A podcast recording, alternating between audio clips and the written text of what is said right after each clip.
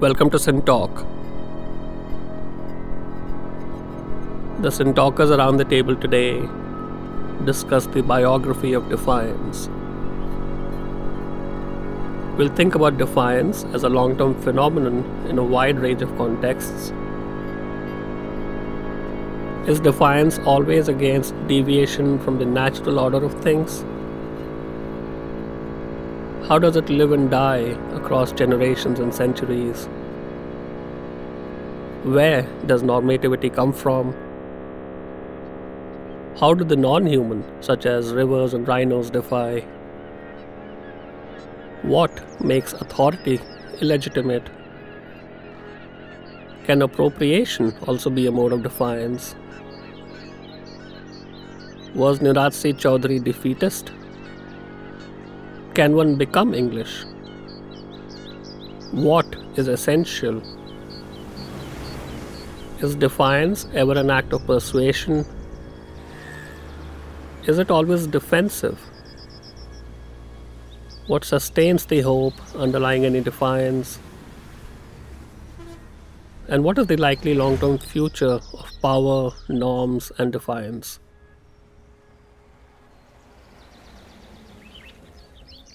We are pleased and privileged to have three SynTalkers with us here today. Dr. Sayan Chattopadhyay. He teaches at IIT Kanpur and works in the area of post colonial studies and Indian writings in English. Dr. Bharati Puri. She teaches philosophy at IIT Delhi and works on areas such as religion, Tibet, Buddhism, culture, politics and ethics.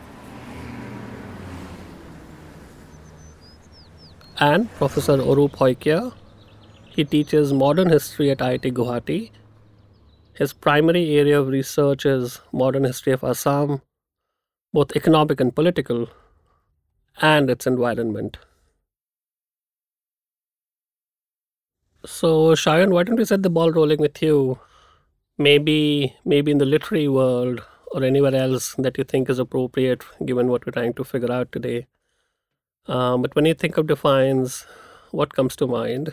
And what are the ideas or concepts in your world that you think may be appropriate here?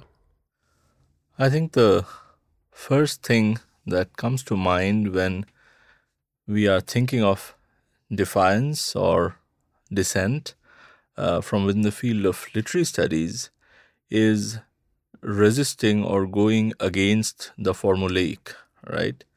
So when something has become rigid, almost like a formula, you resist it, you What do you mean by it. formula? Anything, any practice. Something that becomes too easy practice, to copy. Too easy to copy and also rule bound. So a set of expectations built around a certain kind of literary form, for instance. Mm-hmm. Um, and then a new movement might start. And here I'm thinking, for instance, about the Romantic movement in literature, which um, uh, had figures like Wordsworth, Coleridge. So, what was it? What was it defiance against? So, uh, for instance, Wordsworth uh, wrote um, a manifesto like document which is called the Preface to the Lyrical Ballads. Lyrical Ballads was a collection of uh, poems that he and his friend Coleridge put together, but that had this preface, the second edition, which. Um, some kind of a manifesto. Some kind of a manifesto. We don't usually think of a manifesto when we are talking about literature, right? Yeah. But uh, that was a kind of manifesto which said that the kind of poetry that was available to them then uh, had become too formulaic in the sense that uh, similar kind of expectations built around similar kind kind of um, phraseology, uh, similar kind of expressions, and all of those tried and tested methods after a certain point of time become dead, both to the reader and to the writer, perhaps. So they are just imitating certain tried and tested formula. Uh, defiance, as Wordsworth would then um, understand it, would be to go against that rigid formulaic structure and bring out something new. right? So then it's breakdown of structure because that isn't romanticism because you know you could break it down in so many different ways and go in so many different directions. Right.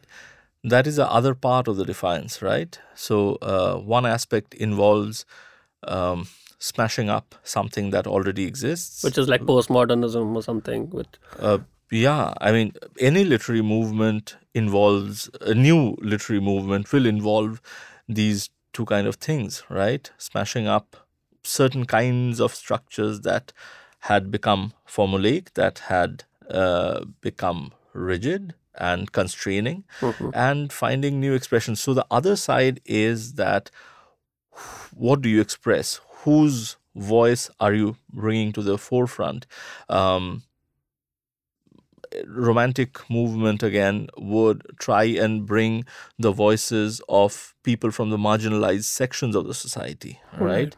Uh, solitary reaper reaping in the field right that became the subject of one of wordsworth's very famous uh, poem. Yeah. Um, so that is the other part, right? You are breaking up something to give expression to something else. What that something else again changes. Also, the subject changes. Subject changes, yes. So defiance happens because somewhere down the line, someone or some group feels that their subject position does not find adequate expression within the existing formula of of uh, doing literature or doing or speaking about anything really. Right. And that's where defiance and bharati what is it to you like as a as, as somebody who's maybe thought of it in the context of political philosophy it's probably home territory for you. Um, what is defiance? Are the different kinds of modes? Is it always political? Does it start off as being personal and becomes political? Um, what are the theoretical ideas there that you think might be fruitful to think about it's such a huge area to be looking at, even in terms, and not an area, just such a huge thought by itself. So uh, I, I, tend to go back to Rousseau, who connects so beautifully with what Sayan has just brought up Wordsworth and Coleridge. Hmm. Uh, the whole idea of romanticism and that constant gnawing concern that he raises that some way we are free, but everywhere we are in chains. Hmm. That, you know, there is this notion of freedom, but what exactly does it entail? And I think this raises such a huge query right back from the Greek era.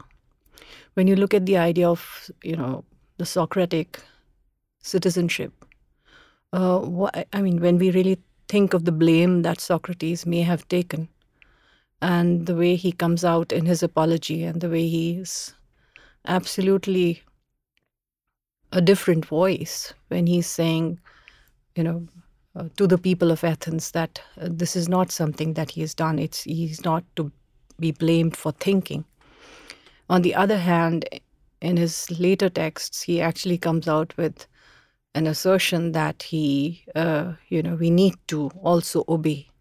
And this idea of disobedience and fear, which is literally the core uh, of the context of disobedience uh, and fear.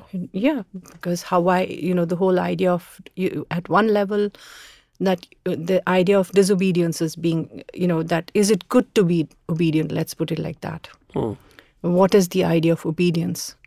Um, how do we can we make it into a normative impulse? But this is not this is not a cry for anarchy however. This is at the same time of course understanding it isn't, the but, merits you know uh, no it's it's literally a trope that takes you up and up. And you look at foucault for example. You look in the context of schools institutions. Prisons. You look at how you make docile bodies off so disciplining subject, disciplining. the yeah. whole idea of the act which has it's a trail it's a thread. None of them spoke of it in the same way. Probably they didn't even reckon that they would be offering us this kind of a cue today. But when you actually pick up these texts and you know especially when you invoked Wordsworth, I suddenly thought, yes, the spirit, and it marches on. Exactly what you're saying what stays, what dies, what perishes, then what is actually again raises itself almost phoenix like yeah. Somewhere. It's it's a domain that's a constant. Um, and i think it is the voices that matter somewhere just the voices uh, that stay somewhere. Um, somewhere like tagore the whole idea of that the mind is free, that may my mind be free. You know, that invocation by itself is not something that's ever going to go away. We may want to critique a thinker, we may, but I think what is very legendary in all these thinkers, one may critique Socrates and say that he almost gave the kind of impetus to what became Nazi Germany. But can I do away with the fact that he was also inscribing a certain element of what could be the value of not obeying all the time? Like, I rather, I don't you know, what he says that even if the uh, uh even if he is being um, he he is being told that he is the wisest man in, in the entire of Athens, and yet he is defying the uh, oracle. He's saying, "No, I, I defy you. I am not the wisest." By itself, it, it is something. What is it that he's saying? Uh, that you know, uh, I I refuse to take that pedestal. What is it that he's you know? We haven't heard into it. We haven't looked into that assumption. But I think it's it's an ongoing conversation. It's never going to die because posterity tells us somewhere this. Uh, we are going to look at diffidence, we are looking at decadence, we are going to look at uh, the idea of um, uh, revolt, the idea of revolution. Rousseau, after all, people like Locke. Locke wrote this treatise on what, and he, he was invoking what is it that, apart from building a social contract, which is Hobbesian, from the Hobbesian enterprise, that man is born free. Uh, uh, sorry, what he talks about the state of nature, that man brutish. is uh, brutish, yeah. human life, brutish, short, nasty, uh, and solitary. And then, you know, you have these thinkers who are uh, prizing open the same concern. What is it that we need? Hobbes, who says Leviathan rises out of the sea. Where did he come from? Hmm. Who made? Who gave him permission? How did he? Was it the permission of the uh, people there. So I think by itself, questions are resting in their graves, literally, wanting to be unburied, to be asked again and again and again. Because somewhere there's always that moment which is burgeoning, the burgeoning moment when we need to ask questions. And I think the moment of questioning by itself is a revolutionary moment. But is there always something to question? It is not the questioning for the sake of questioning, like the Gurbani says, sochya soch na soch, jo soche lakbar. It's not about thinking because thinking, you know, it doesn't happen. But when you see something, the whole idea of the normative, the whole idea of praxeology, which is part of philosophy, very the idea the of intentionality. Of yeah. Mm. So you've got to you respond to it. We may be armchair, but at one level we are out there, absolutely out there. But does this create uh, the idea of the enemy? Um, does it um, create another? Does it does it uh, um, because it's somewhat antagonistic always? You know, it, it, it depends on the kind of trope you want to probe. Actually, if you really mm. look at it from the point of view of Aristotle, who really says that if you, uh, you he, that, that juncture at which he points out that if you have friends everywhere, you don't need the idea of justice. That you don't need to. Why would I need to live in a just world when I know that I, I don't need to see you as the other. But the other willy nilly lives. And so there is this antagonism, and this antagonism is completely, which is what Schmitt does with Hobbes. And it seems to be he's building an apology for Hobbes, but he's not. He's actually talking about that eternal possibility of the Hobbesian reality always tending to leap over. So, how do you really respond to it? And, you know, we cannot. So, romanticism is one thing but romanticizing the idea of the moment that it so you and then you you can't you know you you need to have a sense of the response to the situation on the ground. So we can have um, history as it is as an archive which is a it, there are many truths in history and we constantly unravel them. The interior history has there's so much to uh, you know to understand out of it. But one way or the other you're also thinking of um, um, this longest journey of understanding.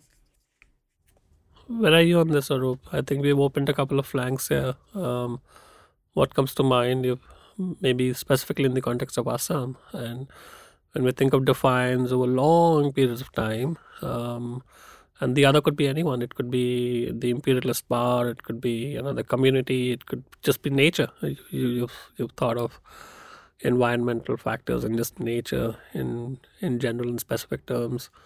How how how does uh, this resonate with you?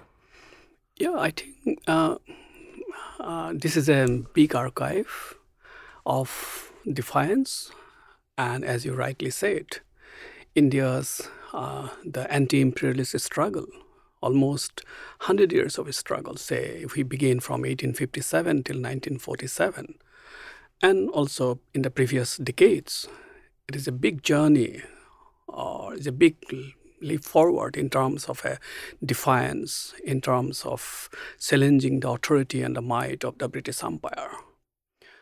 Uh, but is, does it does it always? Why does it why does it take time to get there? Why does it take time to even start?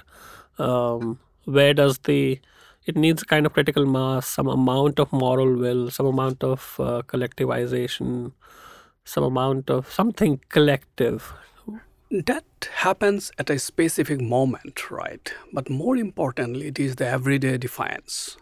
Hmm. Every day it continued to happen, and extensive body of scholarship have suggested, based on a very critical study of India's uh, archives, right, that how this everyday resistance formed the biography of India's defiance against the British Empire. You mean just disobedience of one kind or the other? In different forms. Inability of the British Empire to completely uh, hegemonize their or to take control of the mind and the culture of the Indian people. And this what brings to me to what Dr. Sayan had said initially about in literature.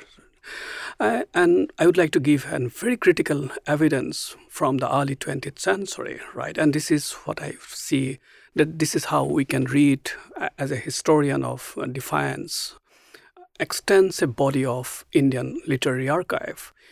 You know, in the first two decades of uh, 20th century, under the leadership of Ashutosh Mukherjee, mm-hmm. the Vice Chancellor of Calcutta University, he initiated a big program that in Indian languages, uh, let us write a long history of India's literary history. And it happened. India's. India's literary history in their own languages.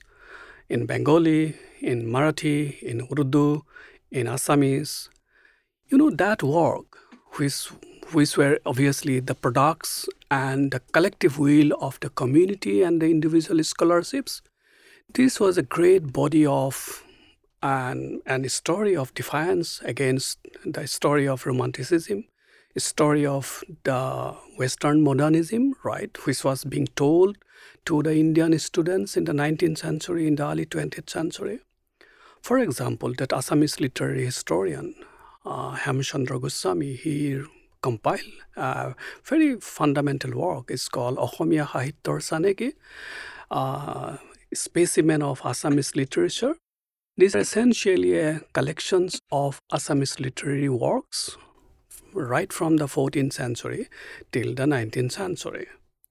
But these are embodiment of a great journey of uh, India's own literary journey.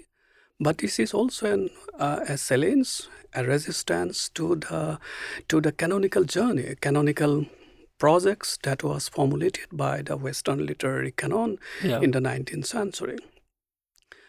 But the story goes in different directions, the story of defiance. It is not only of everyday, there can be in multiple forms, multiple ways. Movements, movements revolutions. Right, yeah. different times, different moments.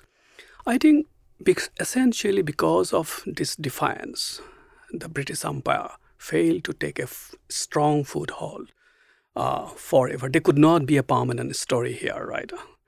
which was not the case for many others, right?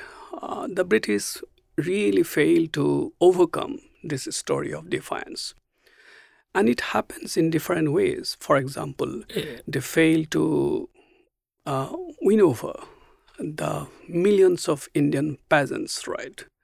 Uh, they would escape uh, the British Empire's control, the bureaucratic control, any other kind of control, right? In many ways, different ways. Were the concerns uh, related to some notion of motherland and nationalism and those sorts of ideas, or were the concerns somewhat more economic and commercial and uh, uh, otherwise for the peasants? I think it was Wh- what was largely the- what was- economic. It was, I think, the sense of the commitment to the territory, commitment to Desh, commitment to motherland. These are the stories of the later period, much more matured phase of India's freedom movement. You mean like early 20th century or thereabouts, Um, or late 19th? largely during the Gandhian phases Hmm. of that. But earlier period of time, this is essentially a security of their economic rights, dignity, and also their mechanism to negotiate with the state apparatus. Uh, to give you some example, you know, early in the 19th century, British East India Company, it had taken control of Assam, right? It was obviously a much later phenomenon. Uh, You mean for tea plantations and things like uh, that? around that time, right? But quite interestingly, when the British East India Company began to impose revenue, cash revenue, right? It was not the system earlier. Most of the peasants, right, they adopted varieties of strategies to adopt the control and authority of the British Empire. For example, many of them would move to the mountains, right? Because once you move away from the territorial control of the British East India Company, um, you don't have to pay tax. But right? that's because they're simply like because of James C. Scott and other ideas like that. Just more difficult to govern, more difficult to. I- think rather than govern, it is the why not we give um, more importance to uh, to that method of defiance. I think they could have still governed, right? They could have sent their military. They could have go for military raid and But expeditions. were there were there like violent uprisings and things like that, Absolutely. or it was it was just migration away to? You know, the 19th century is a is a is a story of India's millions of mutinies uh, by the farmers, by the peasants, right, or hmm. Adivasis, or many all others, right. Hmm. Uh, these were essentially an episodes or stories of the ability of the the Indians, right, in who spoke different languages, who had different kind of political experiences who had different kind of values also in terms of their freedom in terms of their social life and organizations. But i think essentially they continue to defy the the british authority. And finally on the strength of these questions right which is the the moral strength of the Indians, right? Their unwillingness to, to bow down to the, the British might, which was appropriated, which was understood by Gandhi in an extremely And brilliant in a way manner. that was tapped into. Uh, I would say that Gandhi uh, respected that Right. uh, rather than tap. I think that is the best way of formulation, Right. which helped him to understand the Indian mind in a beautiful and a Would you say that these million mutinies, as they call them, in a way, led to some kind of an emerging idea of India and Indianness? Absolutely. The I think from yeah. that defiance uh, emerged the idea of India's the idea of India, right, in a dramatic way. In fact, if we come to the mid 20th century, right, you know, not everyone in the, India's Constituent Assembly who spoke mm, from the perspective of different regions of India, they did not accept the larger propositions uh, pushed forward by Nehru's and his teams, right? right. there are many ideas, many contrasting ideas of defiance, right? But all get all all move towards the idea of a new idea, a new idea of India. I think, I think that out of defiance, out of the things that happened in the mid 20th century, the modern India emerged uh, in a significant manner, right? What is uh, this idea of Indianness? Now, I think there are these peasants revolting in different parts and so on. But Yes. this whole notion of Indianness from a literary perspective, and you know, mean, he, he came to the mid 20th century, and somehow Nirad Chaudhuri comes to mind Right. uh, around that time. So there's something very In- interesting and contra happening in some parts, of course. Um, How would you think of that? in literary history, uh, Indianness really can be traced back uh, to the writings of Bankim Chandra Chattopadhyay, right?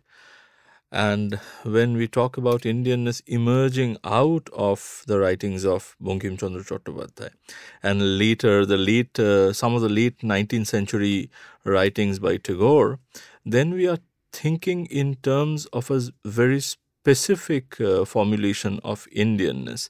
It is the notion of Indianness that is coming out from this newly formed middle class, Mm-hmm. colonial middle class, um, who are that section of India, a very tiny section of India, who were exposed to Western education, who um, were primarily professionals like lawyers, teachers, journalists.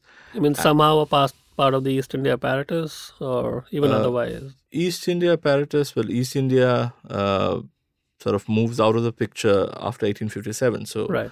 Um, but uh, I mean, for someone like Bankim Chandra Chattopadhyay, just think of him. Uh, he is this great iconic nationalist, right?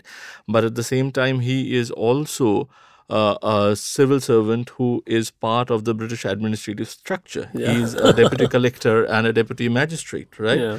And uh, Anandamath, from where we derive our national song, is also a novel which ends with a speech where uh, uh, one of the figures say that now uh, we should welcome the English rule because now we can learn from them. And uh, we, of course, need to finally resurrect uh, Sanatan Dharma. He doesn't mention Hinduism. Right. He says Sanatan Dharma, but um, part of it, uh, of course, um is internal aspect of it. But part of it should also be the external aspect, how to um, uh, move about in the world uh, and and control the material world, right? And that uh, he is basically talking about science and technology here, and that the English knows well, and that they can teach us, and therefore we need Was to. it was was was was this text then thought of as the product of a colonized mind? Uh, I don't know how- how you will describe this text. I was recently teaching this text, and I said that here is an example of a nationalist text which is not anti-colonial, right? Yeah. Because anti-colonialism and nationalism are two different things, and they only get merged um, somewhere in uh, the early 20th century. Um, uh, Swadeshi movement was one of the first major middle class led mass movement against the British. Yeah. However, there is a very long history of anti colonial struggle. For instance, um, uh, Professor Saikia mentioned these various peasant movements, for instance, tribal movements. Yeah.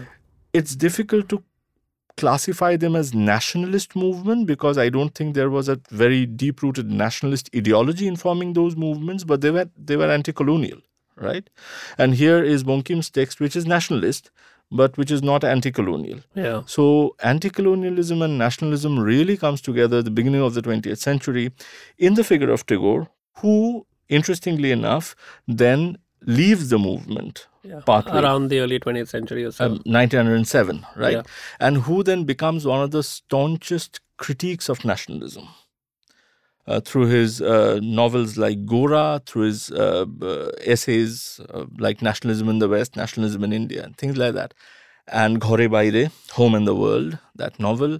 So, how nationalism. this is a more cosmopolitan, the world is one kind of conception. Uh, So, wh- wh- So- is, is this the dissolution of the enemy, dissolution of the other? What's happening? uh, What kind of a world is this? Because, you know, I think there is obviously this whole Hobbesian, Mm, Carl Schmitt, that kind of a formulation where Right. somehow if, if you are the self and if you have a community whatever, then obviously in this world which is intermingling, Mhm. you end up noticing the other and Right. creating the other and then all sorts of dialectics emerge. Right. Um, as uh, Bharati mentions that the other is always there, right? So um, Tagore. So what is the other for Tagore? Or what was the other for Tagore around then? I think the question, uh, I would frame the question differently. Tagore was trying to answer the question how do we approach the other rather than who is the other? Right. right? Um, because, for instance, uh, in his essay Nationalism in the West, he says that one of the tasks, one of the challenges that India has faced historically is uh, plurality, right? So, everyone who is not you is the other, right? Uh, the question is not who is the other. The question is that the other is all around. How do you deal with them? And nationalism is definitely not the way forward, according to Tagore, because nationalism deals with the other through the process of conflict and fear. Yeah. right? You are fearful of the other, and therefore you try to defeat the other. That, according to Tagore, is not the way to deal with the other because then you are living in this perpetual fear of the other, right? The other as the enemy. Other does not automatically translate into enemy, right? That takes some doing and that um, happens within particular political and economic structures. Tagore was uh, of the opinion that nationalism is associated with certain kinds of commercial interests. He is talking about capitalism. He doesn't use the word capitalism.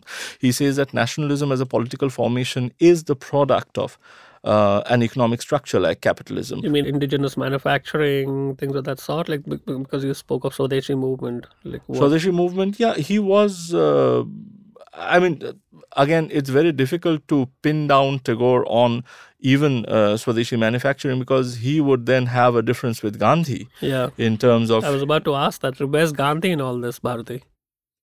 Yeah, actually, with Gandhi, uh, you know, one thing which comes to me is Young India way back, uh, the, where he says uh, something happens in the ashram, and uh, one of the uh, people comes up to him and says, uh, asks him that, do you think this is what you said?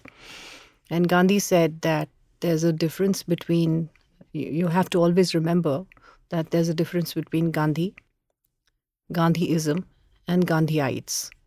and I think that's a very important thing which has remained as a conjecture in my head, especially when I'm looking at the idea of nationalism for people like Anthony, you know, we don't have a history of talking about nationalism other than at the moment when we think of ourselves in, in that moment of colonized, being being colonized.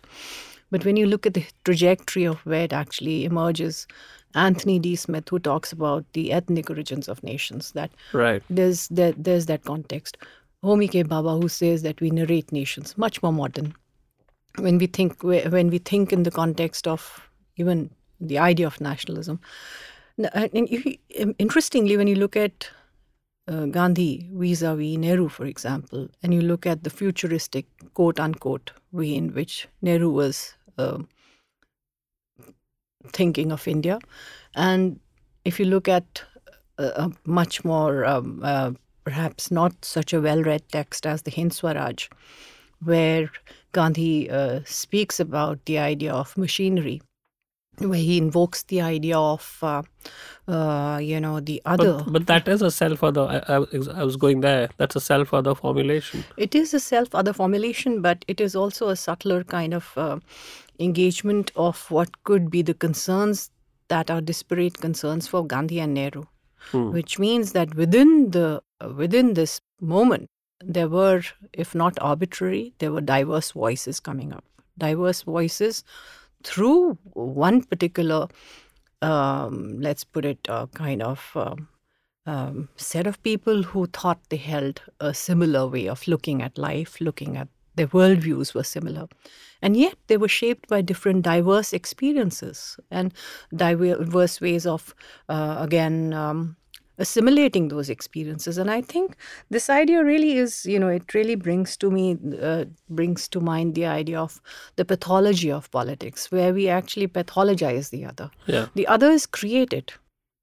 The other is created is also victimized and the but victimization the, is very very subtle. Where does it come from? I think and it's both ways. And this is this is you know if this is the his- concern that becomes a concern in history it's a very brutish concern. And it's a concern that but that's the definition of, of, the political. Yeah, but then you know, um, we have to also look at it from that point. That is there, you know, how do you really? Uh, um, in all of it, we do not. We definitely. The attempt isn't to make docile bodies of the other. You're not disciplining. You're not disciplining the other. You you are raising a concern for diversity you are and and if that happens then of course there should be dissent. There should be and there's such a important moment for dissent at any moment at any given uh, point of time. Um, i think it's a huge uh, um, it's it's something that do you sometimes cross over to the other side? Uh, yeah, you should. I mean, that's uh, where ethics comes in. Yes, you should. Uh, in fact, um, uh, when I was listening to Bharati, I was reminded of two things. One is Hind Swaraj mentioning machines, and Tagore also mentioning machine in, when he's talking about nationalism. And one of the things that he's saying is that nation organizes human community around mechanical purpose, right? Which means that the entire human community uh, becomes useful for a definite end product. Had right? he had he read Marx by then? I don't know. I mean, it's it's uh, maybe he did. Maybe he did. If you if you read Tagore, you are almost, or maybe it's me reading too much Marx into Tagore. Yeah. That can that possibility always exists. But uh, yeah, but um, as far as this um, self and other uh, question is concerned, I think um, we need to listen to the other, right? And uh, you asked a, a question to Professor Saikia as to why does dissent take so much time, right, to happen? Um, one reason might be that we are not trained to listen to the other, and the other cannot speak because there are not adequate infrastructural ratification of the voice of the other. In order to speak, in order to speak things that make sense, you need to uh, move from uh, Foucault would say that you need to move from speech to discourse, right? Right. Yeah. Meaningful set of statements, Yeah. right? And, that involves understanding the other side. Right. And and what is considered to be meaningful statement depends on institutional ratification. Yeah. And what an institution will ratify depends on the power structure. Yeah. Right. So one of the things uh, that is a problem here about engaging with the other and engaging with dissent or the voices of the others is that we can't they are speaking but we can't really listen to them because there is not enough infrastructural uh, mechanism available to and, and somehow some kind of lack of intermediaries and mediation and that infrastructure. How how is the other treated in in your context in your world? You know, the other, I feel that Wha- what that is that philosophical notion for you? other always existed, right? Other was always powerful. The only thing that uh, maybe historians and others it refuses to recognize or read the minds of the others, right? For me, the others are not essentially the human essence, right? Others are also part of the non-human worlds, right? And how you read them, how you try, try to get the meaning out of that. Let me give some examples from my kind of readings, right? Uh, let us see the world of the environment. You know, we always try to uh, to use the word of Bharati that discipline, right? We always try to discipline the nature. For Yeah. example, try to discipline the rivers. We try to discipline the elephants, right? We want to keep them in a confined areas.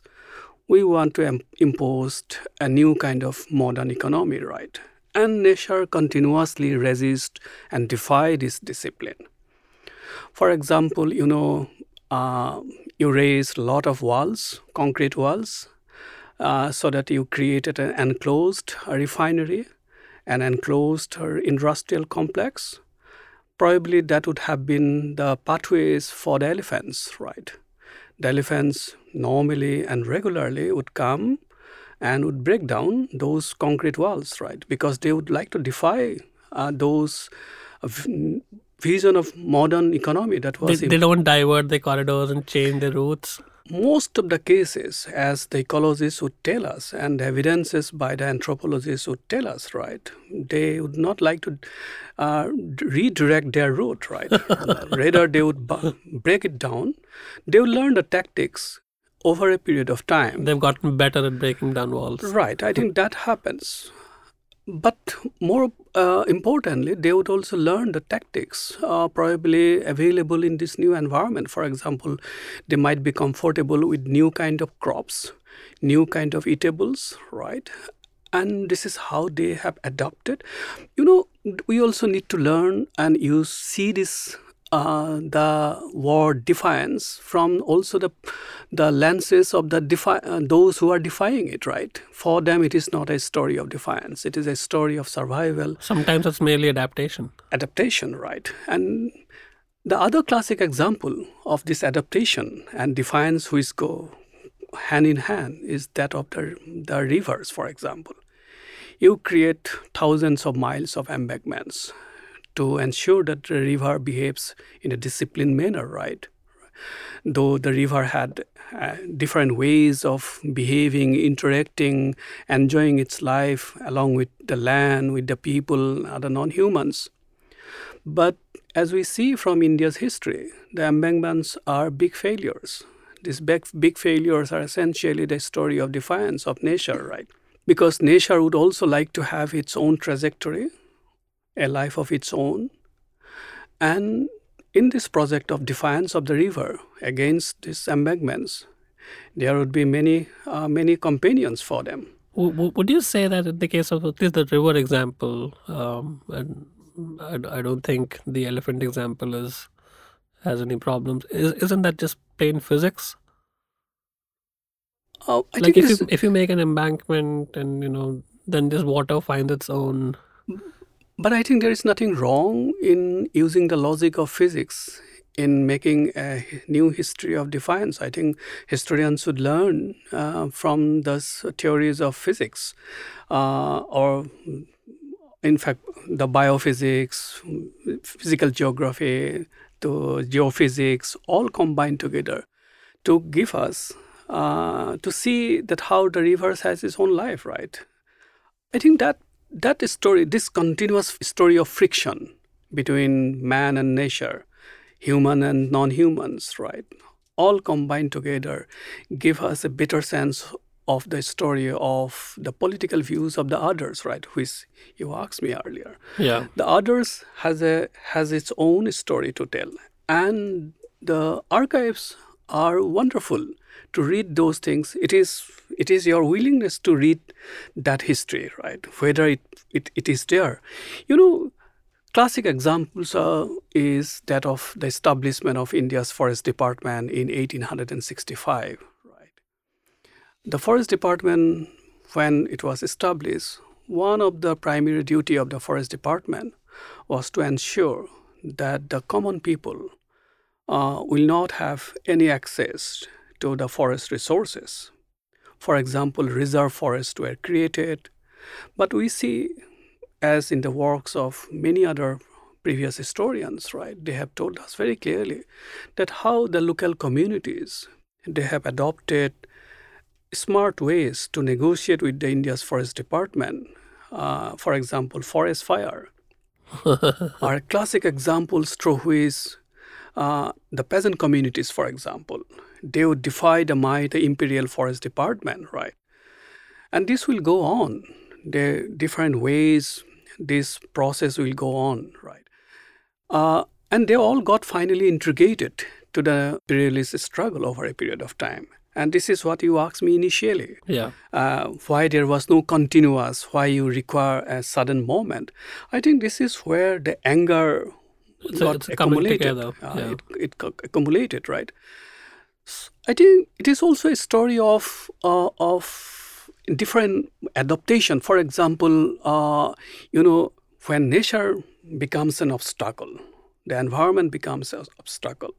Human civilizations they have adopted different methods, different strategies to defy this nature's will. Uh, I would like to remember thousands of such evidences of, uh, for example, crops or the breeding pattern. Right? You you basically invent new kind of plant Yeah. Exactly. uh, so that uh, they can resist the power of the nature. It looks natural, but yeah, I mean they may be pest resistant, they have better yield or whatever. But uh, I think human beings to overcome, have, to yes. overcome, right? Yeah. Uh, I think, and this is again your the other questions, right? Is it not a simple physics? I think, I think people also follow it, right? Physics is nothing abstract, right? It is also about what is going on inside the nature. This is in front of our reality. uh, the humans have learned from it. Non humans have also learned from it uh, how to negotiate with uh, many of those contingencies. And at least Indian histories, Southeast Asian histories, are full of strategies of adaptations, of overcoming the power of the state, overcoming the power of the powerful, uh, or the powerfuls overcoming the ways to negotiate with the anger of the masses, right, or anger of the poor, right. Even the masses are powerful. Yeah, masses it's not like the powerful have an easy time. right. You know, masses also can uh, smartly adopt religious strategies, right, to to overcome the the you know the masses' ability to remember the religious text to re- remember it, to recite it on their own right. That itself is a story of defiance. Uh, and it goes on. It is a never ending uh, story. No, absolutely. What is the perspective of the other side? Perspective of the aggressor? Like in, in, in your case, what was British India thinking? You know, was it again a commercial act? Was there like what what, what was going on? What's what do those archives say? This is quite interesting.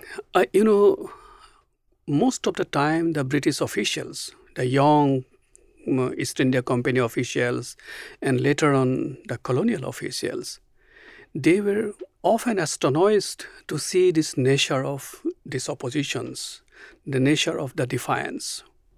Like, did they expect it? It was unexpected often. And they saw this defiance in two different contexts. They saw the defiance of the nature. They never thought that rivers behave erratically. For them, the earthquakes were erratic, right? Yeah. Indisciplines. For them, That's this, a great point. the rivers uh, changes the courses. This is also an, an irresponsible, erratic behavior, indisciplined behavior, because it basically erased their entire attempt to discipline the subjects, discipline the territory, right? For them, it comes really as an astonishing moment. Are, are, are some rivers, and it's a geography question, but are some rivers more unruly than others? You Hima- maybe you maybe live Himalayan next rivers. to one. Yeah, Himalayan rivers Himalayan are rivers. more unruly. The Uh, mountains are younger, young fold. The rivers are more unruly. Himalaya is uh, young, dynamic, Yeah, and geologically extremely volatile. active. Yeah, Active, volatile. It increases every day. yeah, in millions of fractions, Yeah. right? As geologists would tell us regularly, right? Because of this dynamic nature of the Himalaya, our our land, our rivers, our terrains, everything remains active and dynamic. It is also a story of defiance, of against stability. And this is why most of these British officials who would follow textbook would like to follow the textbook patterns how to govern a territory it would not fit. For example many of those officials who were posted in assam in the 19th century they thought assam and its neighborhood would perfectly act like bengal right? Because they were posted in bengal or united provinces but Assam and its neighborhood, for example, the hill districts of Assam, yeah, uh, it would never act according to those textbook models. yeah. And they really, really found it difficult. But I think the, as you measure enough as an state, as an umpire, you get to know about those things, those intricacies, those complexities in a far better way. And the idea of nation, the idea of state become more powerful, more complex. Another another hilly place, Tibet. Uh, um, you know, obviously there's the politics and the philosophy of it, and the fact that there's Buddhism there and so on. But do you think it has anything to do with the fact that that place is hilly? Yeah, I think geography The has an predicament, im- the facts, yeah, the geography. the geography has a absolutely different uh, way of um, affecting your behavior, of affecting the way you think, uh, the way you, uh, the way your worldviews get crafted, Outcomes, and the outcomes as well. I remember my geopolitics. Yes, of course, because uh, one is uh, the Ladakh of now, which is uh, much more um, reachable because of the new tunnel. But uh, in, in the time that I worked there, I remember going to Changthang, and uh, I was with these two research assistants and the driver, and we were lost in the middle of the night. We had to go to Chomoriri to Korzok Gompa, and we were driving endlessly. It was like it was way out at night, and the the driver he came out and he said uh, do minute putri and we were looking at these things which looked like um, villages far away and we were moving into that terrain. And it had been like two hours so we couldn't see why we weren't reaching the villages. And then suddenly we both were stunned. And he's a ladakhi and he says these are stars. Now actually and you know we were just moving into and you think of it that these are revelatory moments. They change the way you think. They change the way and of course you know things def- if you think of physics physics defies the fact you go up and people who uh, go up to the moon actually see the meaninglessness of everything. They see the smallness of what the greatest scientists have always told us to look at. Where how, where is the place in tibetan literary texts philosophical texts the place the placeness of tibet? How how central or important is that in in their archives and their texts? I think it's not about textuality. It's about the uh, context they live in. It's hmm. not got to do with uh, the text itself that it is, uh, you know, written in a particular text, so to speak, but it is in the way they craft their cosmologies and the way they think of their legal, um, uh, you know, uh, c- conducting legal um, kind Affairs, of acts. Uh, it seems uh, very uh, it's it's not about but it also kind of drives in a kind of a xenophobia. It also makes you more insular. Geographies of a certain sort. Also you do you become more inward looking. Yeah. Uh, you don't look out because you feel this is it. And that by itself may seem very peaceful, but it could also bear a lot of conflict, a lot of hierarchy, a lot of hegemony. Hmm. So, you know, you, one can't see it from a singular way of looking at things. Are changes uh, slower?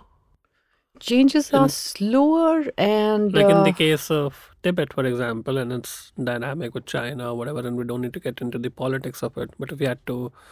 If you, had, if you had to look at its biography, to use the word, that Professor Saikia knows about. Um, has that ebbed and flowed, gone up and down? The the resistance or the defiance has that sustained with the same level of intensity across generations over the years? The answer is very complex and multi-layered, actually, and I could think of somebody like uh, Donald K. Lopez, who writes this history about the Shangri La of Tibet. Mm-hmm. So, and the analogy that he gives that when you enter a room where there are too many mirrors, mm-hmm. the labyrinthine nature of that room is going to give you so many mirrored realities that you're actually, what is there is escaping you constantly. And I think the Tibetan reality actually falls into that kind of uh, structure at times. And if you even look at the um, you look at uh, uh, Tibetans, whether they're in exile, uh, inside is would be a different story. But the Tibetans in exile, the way uh, they have held up the idea of Tibet, um, the way dissent uh, goes to, you know, is raised, but the way it could also get very quickly, it could wither away because there's so much of the pressure of being exiles, of being refugees, uh, people without any identity, so to speak. So almost you have an identity, and yet that identity doesn't yield anything. But that cosmology is very different from the other historical example of being a Jew. Of course, because historically, even if you, you know, to look at the nature and to invoke similar questions on when nations get built, if we had ever been uh, invaded by if if our colonizers had been uh, it had been uh, Nazi Germany. Uh, I don't think we would have had this kind of a discourse. We couldn't have talked about the post-colonial almost as a kind of a revolt, you know. So I think it all it is also who is the hegemon, yeah. and it, it is a very important concern. And, and who is the hegemon in uh, Tibet, which was seduced in different ways, which was raised up by different moments of politics, and then dra- I mean, so it's it's a very interesting drama in real life if you look at it, and the sufferers are uh, normal people out there and outside. Yeah. But just to also respond uh, to that question of rivers, I think this whole idea of you know to look at the the idea of agency and how we can we seem to uh, not build a narrative around the idea of agency of say rivers, for example, um, almost embedding it in a uh, trying to embed it within a scientific trope. After all, stones also carry our histories, you know. Um, mm, the alpine um, uh, hills which give us water because they, they carry our history. So I think those narratives, we seem to kind of forget the fact that, and there's a kind of an arrogance in us to, uh, would be if we were to just see it from that point of view and not grant. So we, you know, we, after all, we grant agency to ships. We give them identity legally. And yet we deny that identity to rivers. Satluj, when it goes into Nathpa Jhakri, is a wild river.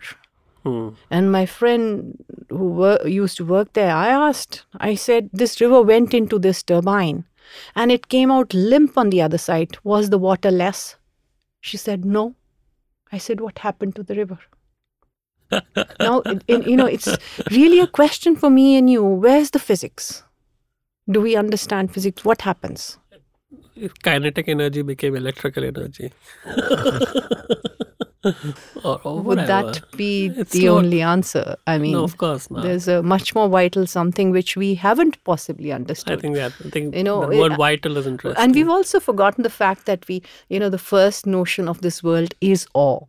And we lost that emotion completely. Somewhere along the way, we've lost it completely. And I think that's that's an invocation to that constant that should be a part of our, our worldviews, the idea of awe.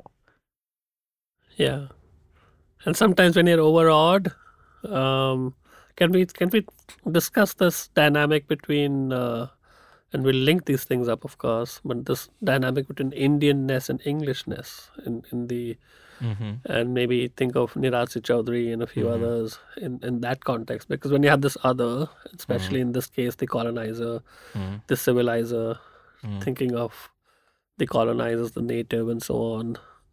Um, sometimes you agree with the articulation that you hear. Um, what happens thereafter? So other can be Appropriation of another kind. But, uh, yes, and other can be thought of as a reference group, but also as a subaltern, right? So if we what do you mean by reference group? Just quality standard.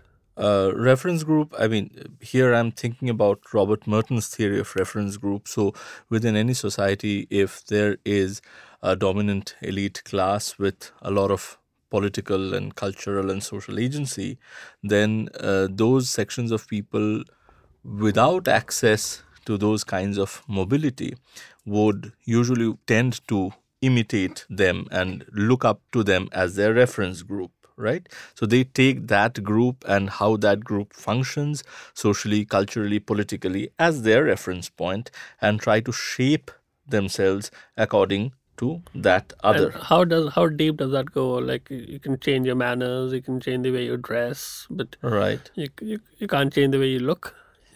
that that was You- uh, you can't change your your kith and kin. Right. A lot of that stays. Right. It's it's interesting whether, but that will also depend on what are the factors that are coming in uh, in your understanding of your self identity. Right. For someone like Nirad Chaudhuri, um, who was trying to become a British, in his own words, uh, his great stumbling block was his skin color. Right. Yeah. But the interesting uh, story here is that British self definition did not always contain whiteness as a criteria. That has its own history. And that, in fact, was evoked, this very idea. I mean, for instance, if you go back um, to um, the period when there uh, were large scale wars between Protestants and Catholics in Europe, uh, the British self identity would be defined much more around these ideas of Protestantism, right? Skin color would be relevant, Right. Um, but then, in a certain phase of uh, colonialism, skin color, whiteness started becoming part of their identity. Even, for instance, when the British came to India for a very long period of their existence here, they intermarried. Right. Right.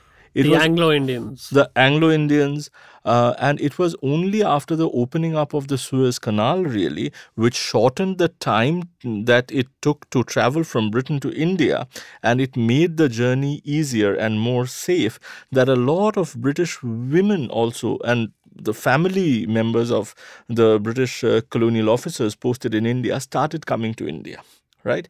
And it's only then that intermarriages stopped and it's only then that this idea of whiteness and association of pure whiteness with uh, british identity This is uh, mid mid 19th century or so. uh, uh, second half of 19th century 1853 or so. I don't forget when Suez Canal. right opened up, 1860s but 1860s, yeah. so uh, we are talking about the period after that right so um, for instance something like the skin color was not part of the british identity so uh, emulating the british uh, and and not being white only became a problem for someone like Nirad Chaudhuri who was trying to do that during the early 20th century Was he accepted as British? no so uh, uh, that is As English, rather. as English. So that is also an interesting thing. For instance, when we are talking about such cultural self fashioning, we are really talking about at least two aspects of this process. One is acculturation, the other is assimilation, right? Yeah. Acculturation is that you can change your yourself, you can fashion yourself by taking cues from the reference group, but assimilation will only happen when the other the takes you in. reference group accepts you as a member of that group yeah. right? And in case of not only Nirad Chaudhuri, but even uh, in case of the Bengali poet Michael Madhusudan Dutt, Yeah. uh, who was one of the earlier instances of such English self-fashioning, uh, there In fact, was he converted. I don't know whether Nirad Chaudhuri converted. Uh, uh, Michael Madhusudan probably converted. he converted to Christianity, but that was not. I, I am not sure whether that was because he wanted to become a Christian. That had something to do with his own family history and his own differences with his father. Sure. Um, okay. so uh, Okay, that no has a more personal note to it. Um, Nirad Chaudhuri did not uh, convert, but um, uh, again, the Of course, not today. You would say that he could be Hindu and British uh, because he can become a prime he- minister. Uh, he would uh, make that argument even then that um, because he was a Hindu, he was a British. It was not he was both Hindu and British. So he was a great believer in the Aryan migration theory, right?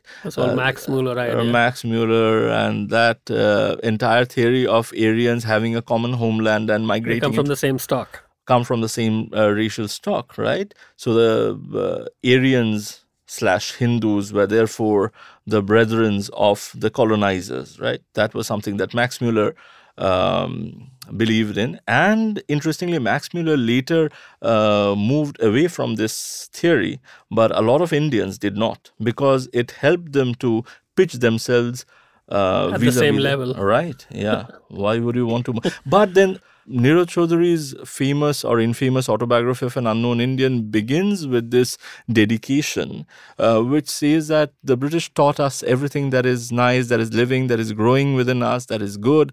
But the problem is that we kept shouting that we are also then citizens of Britain, but they would grant us subjecthood, they would not grant us citizenship, they would not grant us as equals, right? So, uh, for someone like Nirad Chaudhuri, the appropriation of Englishness was also a matter of throwing this defiance, throwing this challenge to the British that if you are also liberal, and if you think that um, uh, So this is like accusation of hypocrisy. Right, exactly, and and and uh, sort of showing uh, this hypocrisy onto the face. I mean, sort of pointing the finger at the colonizer, uh, pointing out the hypocrisy, right? Because then there is this mismatch between the great liberal discourse of colonialism and the racist uh, underlining of that, right? And here was Nirad Chaudhuri uh, unraveling that that uh, connection or disconnect. So, Arupjyoti, are there equivalents of uh, Michael Madhusudan, Nirad Chaudhuri in Assam? What's happening? Or are there only these uh, revolting peasants? No, I think there are individuals, there are important thinkers who played different role from different parts of the country, like that of Bengal, uh, in different ways, different nature. From Assam side, I the name which will come quickly to my mind is that of Anandaram Dhekial Phukan, who lived uh, roughly for 30 years, born in 1829 and died in 1859, who studied briefly in Calcutta. More importantly, uh, you know, he was a firm believer in the company administrations, right? He was a friend of several of the key company officials in Assam. Uh, but I think he was one of the firmest critic of one of the major uh, uh, policy initiative of the British East India Company, that was the permanent settlement. He was also official of the zamindari system, that is the, that of one of the zamindars in Assam. But he wrote a series of uh, letters and finally a long memorandum to the British government in 1853, writing against the zamindari system. That long memorandum uh, carried forward some of the, I think, strongest criticism of the British Empire and its fallout in India. He would obviously uh, be listening to some of the contemporaries in Bengal, right? But very rarely in India in the 19th century, I would see uh, that an public intellectual would take such a strong stat, uh, statement. But was he was he a literary figure? He was. Was he doing? Uh, he was a company. He was a gov- official of the company government. He was a literary writer. He would write the history of the Assamese literature. He would write the history of British law in India. Uh, so he was a multifaceted figure, though he died very young at 30, and he is considered to be the the pioneer of modern Assamese modernism, right? Uh, and later on in 1860s, uh, Henry Hopkinson, who was the commissioner of Assam at that time, he would actually make a wonderful comparison, and this makes uh, that's why I'm bringing him into the picture. He said he is equivalent of uh, Bengal's Raja Ram Mohan Roy, but right. he is more than that because he didn't get the experience and that ambience of what Raja Ram Mohan would be getting in Bengal, right? But his criticism of this permanent settlement remained a major important in his, uh, statement and criticism. I would say defiance of the British East India Company's position in India. Uh, permanent settlement would be seen as one of the greatest contributions uh, that the company had contributed to India, right? And it was seen as a benchmark, as, as it's, it's change of it will change everything together, right? Right. But taking a policy stand, I think this constituted itself uh, uh, a great defiance, a great resistance to that empire cannot be correct all the time. I, I would say that he's not alone. There are many such figures. These figures would come from the hill districts of Assam, they would come from the other parts, right? Uh, the other name who comes to my mind at this point is a young. But are there others who who are strong sympathizers or people who understand the English perspective in its entirety? I mean, even in this example, that was a criticism of sorts. It, he was a great sympathizer of the British rule.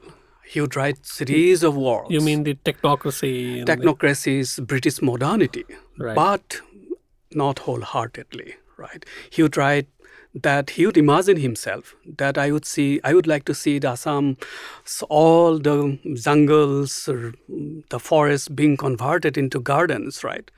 All the boats of Assam should be machine propelled boats, right? Like right. England, right? He, in fact, wrote a book called England or Biberon, Description of England, right? But despite that, I think this is where lies this interesting story of India's defiance, right? Mm, it was not a completely hegemonic control of the British Empire over India, right? It was an it was a half conquest or are partial there, conquest. Are there equivalents uh, in among Tibetan intellectuals who understand the other side?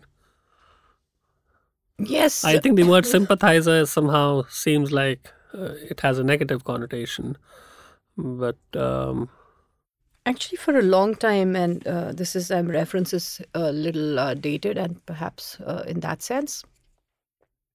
But at one point of time, uh, there were a lot of uh, American scholars uh, in certain universities who were writing a history of Tibet, which was crafted in a very, very different way. It um, uh, uh, there were portrayals which were obviously very truthful, must have stuck to reality. But on the other side, there were people like Donald Lopez, who wrote the history of Tibet, but who were uh, seen as cynical to this idea of writing history in a particular way. And this tore that there was a kind of a schism. So if you, as a scholar, wanted to see both sides of the trope, uh, it it was a little difficult, as it is difficult to see uh, Tibet from for a long time has been difficult to see Tibet uh, uh, with a little, you know, and now a little easier, I guess, given the world politics. Um, and historians have really been, in that sense, divided. There's a kind of a complete, but it it it became like almost bandwagoning and uh, you had to stick to a story and you would possibly then belong to a group and but you as scholars i think if you were not historically inclined or at least you didn't want to reflect on that uh, publicly then you were allowed to kind of think through buddhism and uh, and then you know bring in whatever narratives you thought spoke truthfully. So for instance when you actually look at the um, recent writings by tibetan um, uh, youngsters, the youth, um, reflecting on their tragic histories as human beings living in another country, as not just exile, just to think of the existential trap in which they are. Yeah. Neither here nor there nor anywhere. So that it, it should kind of go down to the recesses of our beings. Yeah. To make us think, to make us reflect on other human beings you know and this is reflective of histories for, from a lot of and the himalayan histories for example um, so and these are and i think the uh, and the these are normative the, questions. I mean they need of the to homeland? Be, what's idea of the homeland? The homeland has become a very again a very skewed position now. Hmm. what is the homeland? Is it the homeland where you have Karo, you know it, which looks geographically uh, the same but which uh, may not reflect any of the kind of energy that you earlier had. You can think of a city. Uh, and the idea of the city is such an important construct right from the time of Plato. The city is a metaphor for our own polis. the investment, the polis. Yeah. The, the how how has it shifted? Yeah. It has totally shifted. So what would take place? What would happen? And I think the best way to think is to sit in somebody's shoes, fit into some, and it's very difficult to find. You know, you'd never fit in there. yeah. What's the future, Sayan? Where on this whole notion of defiance, strategies, new technologies? I think. Um, yeah, I think there has always been defiance, and there will be defiance. Um, but uh, if the future is to be bright, uh, we need to learn to listen to the other who is dissenting and who is defying. We need to learn to make that is, ethical journey. Is dissent always legitimate? Who decides that, right? And when does the moment of deciding whether dissent is legitimate or not come yeah. after first understanding the other, right? So you cannot pre decide whether a dissent is legitimate or illegitimate and then approach the defiant body. Then the only option is to crush that. But that is not the ethical process. That you will first need to, I mean, it's a cliched phrase, but you first need to step into the shoes of the other and try and figure out what the position is from which that person is dissenting in order to understand before even deciding whether it's legitimate or illegitimate. And I, I know you said this like a minute ago, but what makes you say that there will always be defiance? Like, like why so?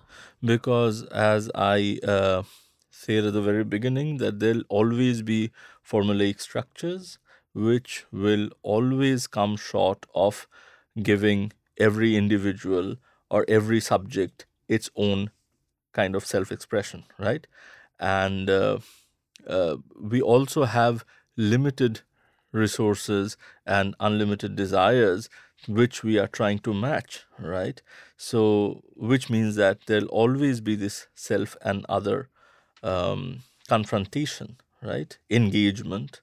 Um, and there'll always be someone raising certain questions to us and asking us to listen to them right? Whether we choose to do it whether we choose to crush that defiance and make everything homogeneous make everything like us and uh, convenient for us or whether we choose to listen to the other and then engage with the other. That is up to us and i think the future of defiance and how defiance is understood and dealt with will depend largely on that. Yeah because one is this grand political staging of you know uh, these revolutions and revolts and some of these sorts of things that we've been discussing, literary movements. But are these minor everyday things which you spoke of. What's the future, Bharati? Do you do you agree with the premise that there'll always be defiance? And like what's what's the sub premise of that? Like what's the axiom that leads to that? If you agree with it. I'd like to begin, or at least to uh, think through the position that the ancients had done, that we're always looking for the philosopher king. And by which I, I think there's this, um, and the balance between order and freedom. Absolutely. And also to actually look at what Kierkegaard possibly talks about that, you know, we collect such a baggage with us. Yeah. We seem to be uh, we seem to have wizened into some sort of uh, either or creatures of uh, our imaginations, but somewhere we need to also put that baggage down and to think. And I think that ability to think is there, but we need to think. Isn't that ahistorical?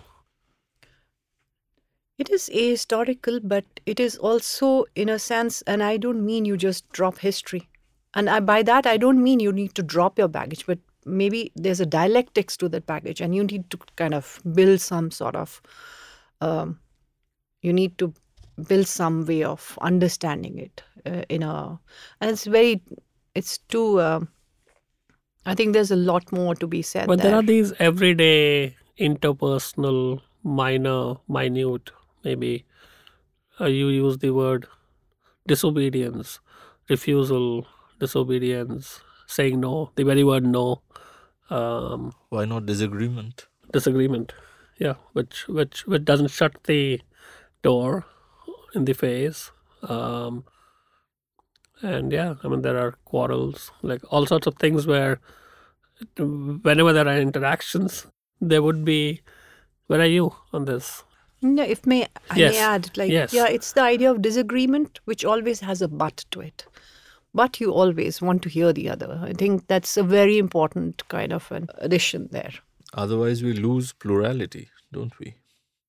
Yeah. I think this is the strength of modern democracy. Modern democracy is a sum total of the flow of dialogue between the logic, reasons, and defiance. And without defiance, modern democracy will not survive, will not measure, and it will not have the dynamism, right? Defiance also will help the democracy to learn the art of negotiations, the art of reason, art of logic and argument, right? And this is how the communities, individuals, the institutions, they will all flourish, they will all uh, make a vibrant contributions to the human civilizations, non humans, all combined together, right? And it is probably also the, the hours of the modern polity to have someone to defy continuously, right? uh, because without. You think that's a need almost? It's a necessity. It's set up in an adversarial way.